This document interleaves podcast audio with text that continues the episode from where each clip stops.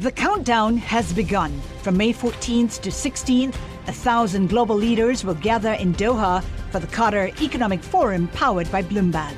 Join heads of state, influential ministers, and leading CEOs to make new connections, gain unique insights, and uncover valuable opportunities in one of the world's most rapidly rising regions. Request your invite for this exclusive event at QatarEconomicForum.com.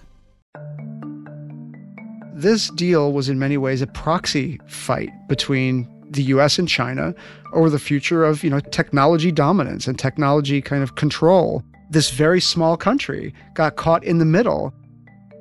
Bloomberg's Jordan Robertson and Drake Bennett are back on the show with another wild whodunit they reported for Business Week. This time it's about China's tech giant Huawei and the company's extraordinary efforts to outmaneuver its competitors to build a 5G network in Denmark. So, how did this information, that's supposed to be some of the most protected information of the company, get out to the last people in the world who should have known it? It wasn't until they actually got a look at his laptop that they were able to piece together oh, here's what happened.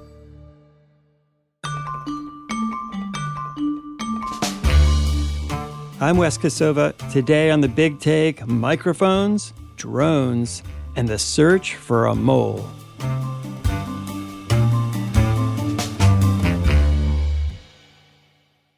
Jordan, your story starts with Denmark looking to upgrade its telecommunication system. Right. Since 2019, Denmark is looking to upgrade its telecommunications network to 5G. And in fact, Denmark is going to be one of the first countries in Europe to upgrade to 5G. Now, they have two choices there's Ericsson from Sweden, and there's Huawei from China. Now, Huawei is the incumbent. Huawei has, in some ways, the advantage because Huawei had supplied the Danish telecom Denmark's biggest telecommunications provider, with equipment since 2013. You know, Huawei was already there. Huawei was already in country. And in fact, Huawei was across a lot of countries in Europe and Asia. They had become a really dominant player in this field. Is that right? Huawei had expanded aggressively outside of China over the preceding decade, providing 3G and 4G networks to the UK, of course, to Denmark, and just throughout Europe. So Huawei was a very big player in ways that it never was really in the United States. You know, Huawei never really made that jump fully to the US.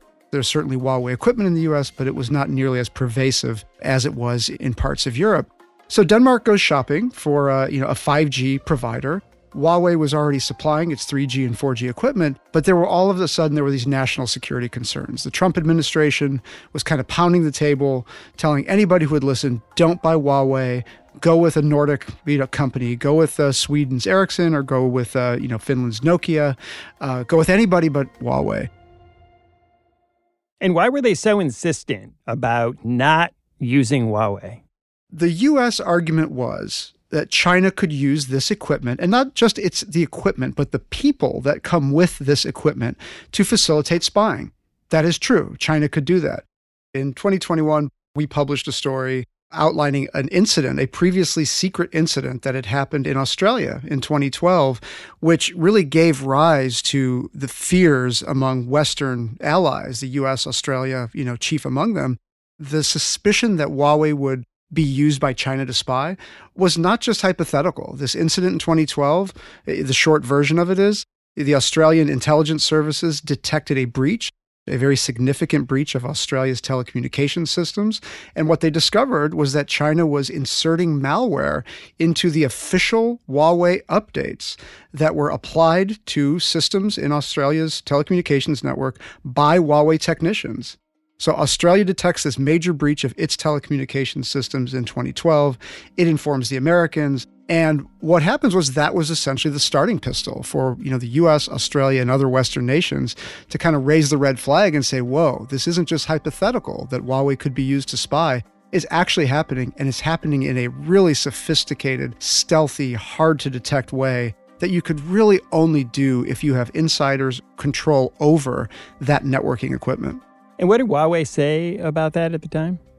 When we reported on that story, Huawei issued us a statement saying they'd never been told of a breach. And, you know, our information was that US intelligence and Australian intelligence assessed, you know, this was an insider operation. This was not necessarily the Chinese government going to Huawei and asking permission, but that this was an infiltration of Huawei's service technicians by Chinese intelligence. In 2012 and 2013, what Denmark decided to do was they said, We like what Huawei's talking about. We want to go with Huawei equipment, but we're going to subject the equipment to a very rigorous review in the UK with the British Signals Intelligence, uh, had set up a special testing lab with Huawei to look for backdoors or secret pathways into a product that would otherwise be undetectable. It was not a bad solution, and it was an interesting compromise that we don't have many other examples of. China has consistently denied uh, using Huawei for any intelligence collection or cyber attacks or things like that. You know, every country says that. The information that we had, of course, was very strong uh, including on the record comments from former senior U.S. officials describing this breach, describing the intelligence, and, and really describing for the first time the origin, uh, if you will, of Western concerns about Huawei. But Denmark had a more nuanced view of this. They said, just as China could use Huawei to spy on Denmark, so too could the US with any of its allied countries' products as well. So Denmark was equally suspicious about US approved products as it was China approved products. And there was a reason for that. Around the time our story takes place, Denmark was going through a kind of painful reckoning with its own intelligence services and its relationship with the American NSA. And it was revealed that Denmark had basically allowed the NSA, American Signals Intelligence, to tap into these cables that transit the country to spy on the leaders of allies of ours, uh, including Germany and Sweden and others. And so there was good reason for Danish government officials to take with a grain of salt this idea that China's the only country that would, you know, use a friendly tech company and pair it with their intelligence apparatus.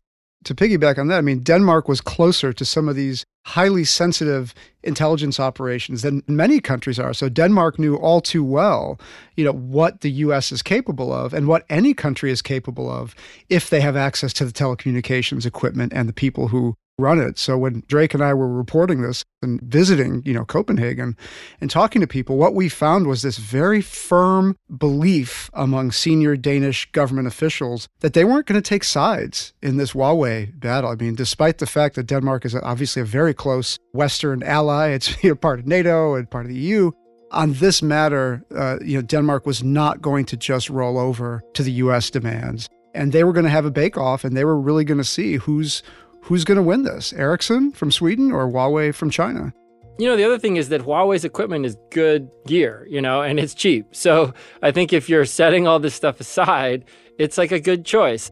You've got these sort of political considerations on both sides. And then, you know, you have this Danish company TDC trying to kind of decide on the merits as well. 20 years ago, Huawei's equipment was seen as knockoff, low quality, obviously low cost as well. But a lot has changed in the last two decades, and Huawei's equipment is state of the art. They have very, very good customer service. Huawei will ship as many people to your country and to your facility as you need to solve whatever problem you need solved. And there were many people inside TDC, Denmark's biggest telecom, that were very happy with Huawei and had been for many years. And Drake, maybe you could tell us why upgrading from 4G to 5G is such a big undertaking and why getting this choice right mattered so much. So, this was a big deal for some reasons that were technological and some reasons that were sort of political. As Jordan mentioned, Denmark was one of the first European countries to make this upgrade to 5G. The promise of 5G is really that it's going to be faster, more reliable. There's not going to be really any delay at all. You can put a lot more devices on the network. There's a lot more, you know, bandwidth. The bottom line is just that it's going to be a, a real step change from what we have now and in ways that'll kind of allow different kinds of devices to be on the cellular network. Here we have what Jordan describes as this bake off between Ericsson, the kind of hometown favorite, and Huawei to get this 5G contract. And so, what happens from there? So, the negotiations stretch through the winter of 2018, 2019. And then we come to the end of the process with sort of the bitter end of this process. Both sides have put in what's supposed to be their best and final offers. This information is very highly sensitive at TDC, the Danish telecom. A couple weeks after both sides have submitted their best and final offers, uh, Huawei suddenly, in the wee hours of the morning, turns in a revised bid.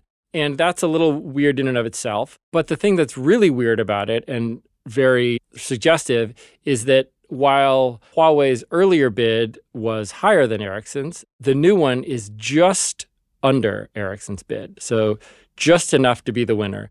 And that day, the Huawei country manager, a man named Jason Lan, whose job it is to get this contract and who has used the sort of ample resources of Huawei to try to wine and dine his way to get it. He asks for a meeting with a senior executive at TDC, the Danish telecom. The two get to the meeting, and Lan, who normally is this kind of solicitous guy, Lan seemed like a totally different person, has this extremely uncharacteristic swagger. While the TDC executive, a guy named Jens Aaløse, doesn't sort of say specifically what it is that Lan says. According to a statement Aaløse gave to his security team, this is extremely alarming to Aaløse, who basically cuts the meeting short after just a few minutes and goes back to the office and launches an investigation. So, how did this information, that's supposed to be some of the most protected information of the company, get out to kind of like the last people in the world who should have known it? After the break, TDC goes looking for a possible leaker inside their operation.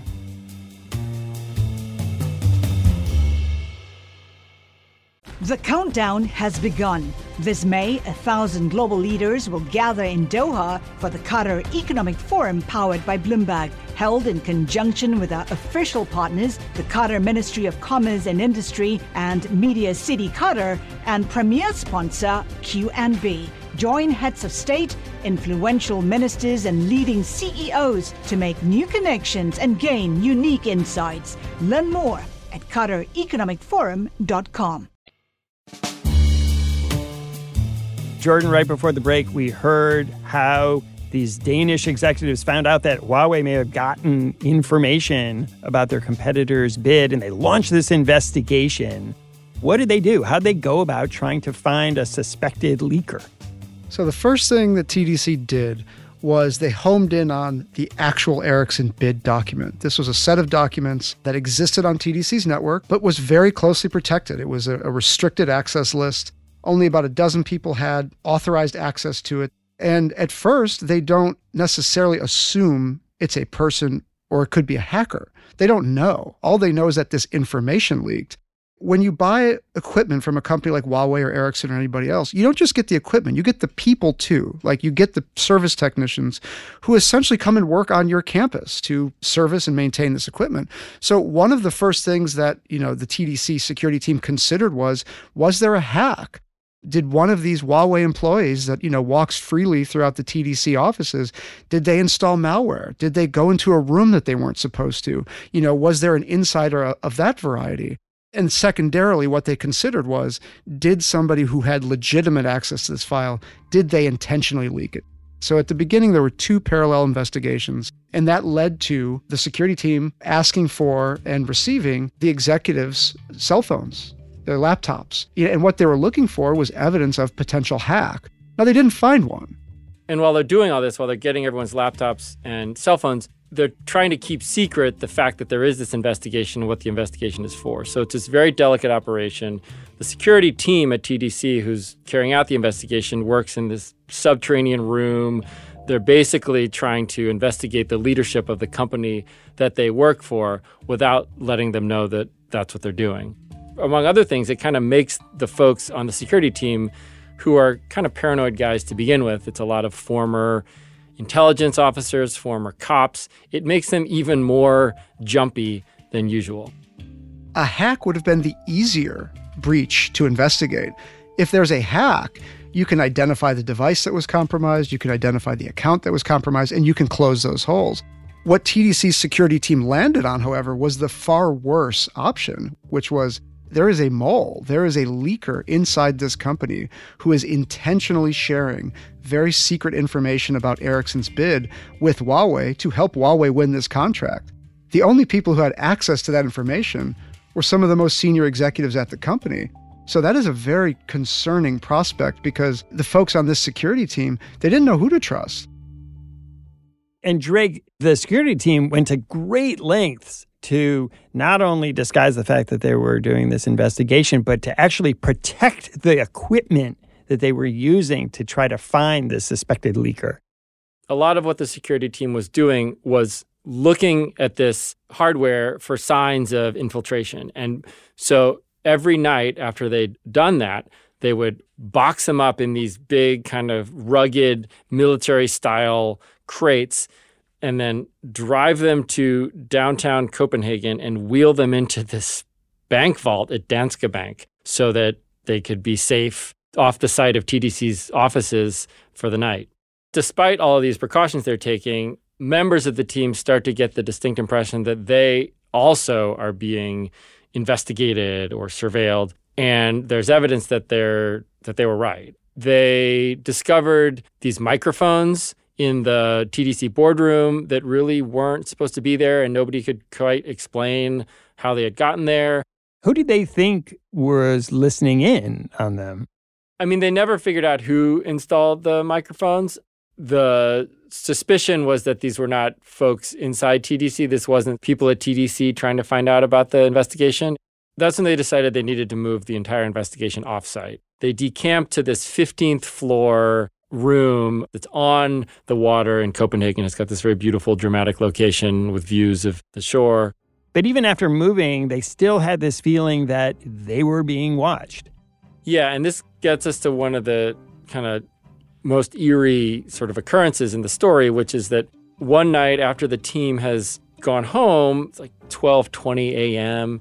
Uh, there's a security guard who's you know making his rounds, and he sees these bright lights and realizes that he's looking at a drone hundreds of feet up in the air. And as he watches, it kind of like maneuvers around for several minutes and then descends kind of out of sight to the ground. And it's hovering right outside the window of the investigator's office? That's right, exactly. And the investigators, when they get to work the next day and sort of learn this story, realize that they've left the blinds open in this window and there's actually this giant whiteboard as part of the documents that we base this on, like a photo of it, where they've kind of laid out this giant chart of connections, everything they're looking at in their investigation. So if the drone had a camera, they fear that it could have been photographed. Yeah, I mean, the idea is that this would have been visible to that drone. Yeah, it wasn't just the drone. The security team also starts to believe that it too is being followed. You know, some members of that security team begin to see the same people pop up around town. In one case, one of the members of the security team uh, saw a woman in a in a bar who appeared to be taking photos of him. When he confronted her, she hurried away. Uh, when he and his group sat back down again at the bar, a different woman enters the bar and appeared to be listening to their conversation. The security team could never prove that these events were related, but they had the strong suspicion that they were. Whether it was the drone, whether it was the women in the bar, this was a series of events that just really kind of culminated in this growing fear and suspicion that this investigation had, had a lot more elements to it than they, they had originally been aware. So, Jordan, eventually the security team starts to make headway looking through all the records, all the different devices, and they think they found the potential person who was leaking this information. They home in on a suspect. You know, one of the other big characters in this story is a guy named Dov Goldstein. Uh, Dov Goldstein had worked at TDC for many years. He had risen through the ranks. He worked in the finance department and he worked on big projects. He worked on special projects. He worked on the contracts for these big network infrastructure upgrades. He was, you know, considered a trusted executive reporting to the chief financial officer. There had been suspicions raised about this person because he was asking questions. He was he was on their radar screen, but it wasn't until they actually got a look at his laptop that they were able to piece together, oh, here's what happened. And the way Dov Goldstein enters this story is that when the security team began looking at his history, in his calendar, in his text messages, in his emails, what they saw was a very deep and growing relationship with Jason Lan, Huawei's country manager for Denmark. And the communications that TDC's security team unearthed, you know, really showed a very clear pattern around when the negotiations were heating up and Huawei was getting ready to either make a big presentation to TDC or submit like a preliminary bid the communications with between Jason and Dov heated up as well. They would meet for you know, lengthy dinners. Uh, in one case, there was a four and a half hour dinner at a very expensive restaurant in central Copenhagen. So there was a relationship there. What TDC security team found in analyzing Dov Goldstein's laptop was Dov Goldstein opened some files on his computer that he wasn't supposed to have. This included Ericsson's bid. He sets a meeting with Jason Lan. He goes to that meeting. He brings the laptop with that information that he had just opened to that meeting, and he is recorded on CCTV, the building CCTV system, leaving for the meeting, returning from the meeting with this Lenovo laptop under his arm. So he wasn't supposed to have that detailed information about Ericsson's bid. How did he get it? What the security team found was that Dov Goldstein had received this information from his boss, the company's chief financial officer, a guy named Steve Pastwa. This information was was easier for him to get because he was in many of these meetings. He was not on the 5G committee that ultimately made the decision, but he was the company's CFO. Our reporting found that while TDC's security team found evidence that that the CFO had shared the information with his subordinate, they did not find evidence that he knew that that information had then subsequently been shared. Nevertheless, this was considered the smoking gun. And Drake, why would Dov Goldstein's boss share that information with him? Yeah, I mean, that's a great question. We don't know. So, Drake, what happened then when it was discovered that Huawei had received this information? So, TDC decides pretty quickly in their investigation that they can't do business with Huawei after what they've learned and communicate this to Huawei in kind of provisional way and then do it in an official way at this breakfast meeting where Jason Lan is there, other Huawei executives have flown in to be there. From the sound of it was a pretty intense meeting. According to, you know, a statement that TDC executive made to the security team after the fact, there were these kind of veiled threats of the difficulties that Danish companies would have in China should the deal go against Huawei but TDC sticks with its decision to go with Ericsson. Jordan, how do you and Drake know all of these details? You have a lot of information about secret meetings and the inner workings of a security team that's doing an internal investigation. How are you able to find all of this out? So Drake and I, you know, not only spoke with uh, about a half dozen people who were either involved with or briefed about the findings of this investigation, but we were also able to review extensive internal documentation from TDC describing the investigation and its conclusions. You know, and this included investigators' notes. This included reports that were prepared for uh, briefings to the board and to TDC's you know, CEO and, and other executives. A lot of our reporting comes from those documents, uh, you know, and the interviews with those people involved with or briefed about the investigation. And Drake, what did TDC say about your reporting? TDC didn't respond in detail to the very detailed questions we sent over to them. They did send us a statement that read We recognize some of the things in Bloomberg's findings from our own files. We conducted a broad and deep investigation, and all appropriate measures were taken accordingly. None of the employees directly mentioned by Bloomberg work for the company today. And Jordan, that raises a question. What happened to Dov Goldstein? And to his boss, the chief financial officer of TDC. Shortly after the security team submitted its findings to, to the executive you know, staff at TDC, Dov Goldstein's boss, uh, Steve Pastwa, the chief financial officer, he left the company. TDC announced his departure in March uh, of that year, just a, a few weeks after uh, you know a lot of this was happening. They did not provide a reason for his departure. Dov Goldstein left a short time after. We reached both men separately, and they both declined to comment for the story. And what about Huawei? What do they have to say about this? We sent Huawei very detailed statements of our, our findings. They declined to address specific questions, but issued us a statement saying that Huawei complies with applicable laws and regulations and strives for the highest standards of business conduct. We deny any wrongdoing. Jason Lan, who is still a Huawei employee, issued us a statement through a personal attorney. Lan, quote, believes that he has acted in compliance with all applicable laws and regulations at all times. Lan's lawyer describes Lan's relationship with Goldstein as, quote, of a professional nature and one that was appropriate in the circumstances. Our reporting shows he continues to work for them to this day. When we come back, Huawei turns its attention to winning 5G contracts across the globe. The countdown has begun. This May, a thousand global leaders will gather in Doha for the Qatar Economic Forum powered by Bloomberg, held in conjunction with our official partners, the Qatar Ministry of Commerce and Industry and Media City Qatar, and premier sponsor QNB. Join heads of state, influential ministers, and leading CEOs to make new connections and gain unique insights. Learn more at QatarEconomicForum.com. Drake, so what's happened since with Huawei? They're still trying to pursue these contracts in other countries. How is that going?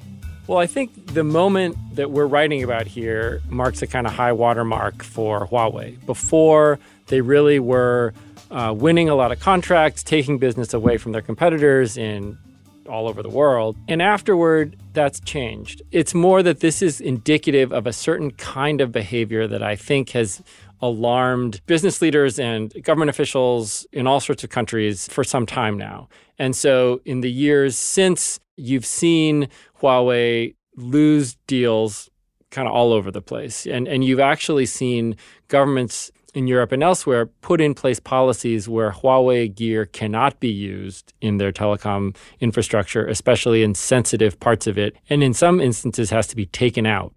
And is that in direct response to the sort of pressure from the US that we are describing earlier to discourage the use of Huawei equipment?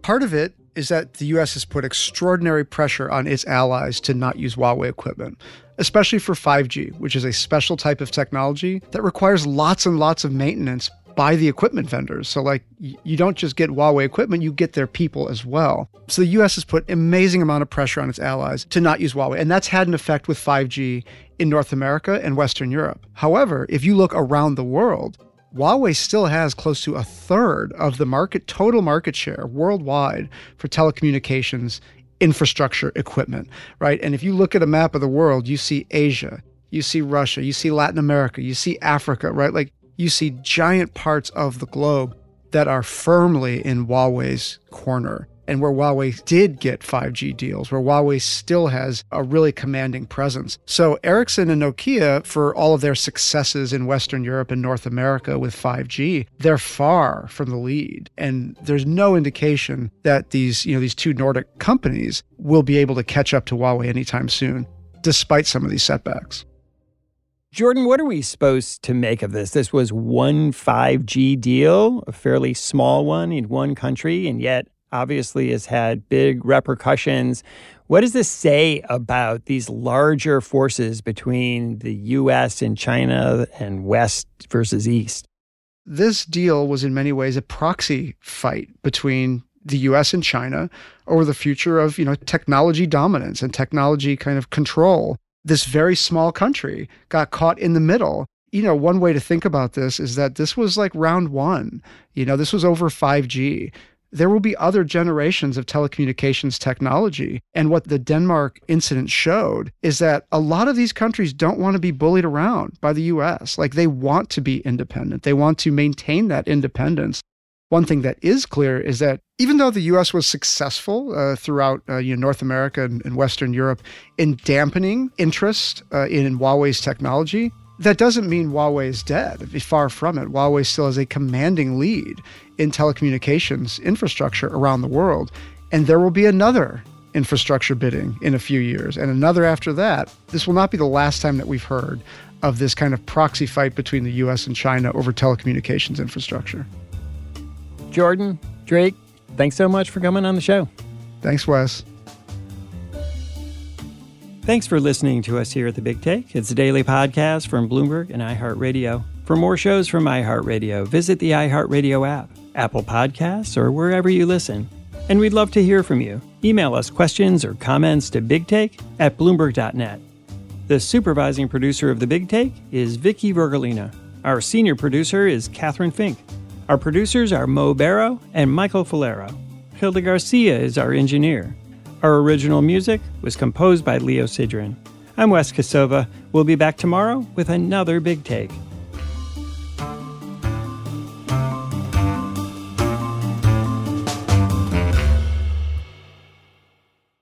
The countdown has begun. This May, a thousand global leaders will gather in Doha for the Qatar Economic Forum powered by Bloomberg, held in conjunction with our official partners, the Qatar Ministry of Commerce and Industry and Media City Qatar, and premier sponsor QNB. Join heads of state, influential ministers, and leading CEOs to make new connections and gain unique insights. Learn more at QatarEconomicForum.com.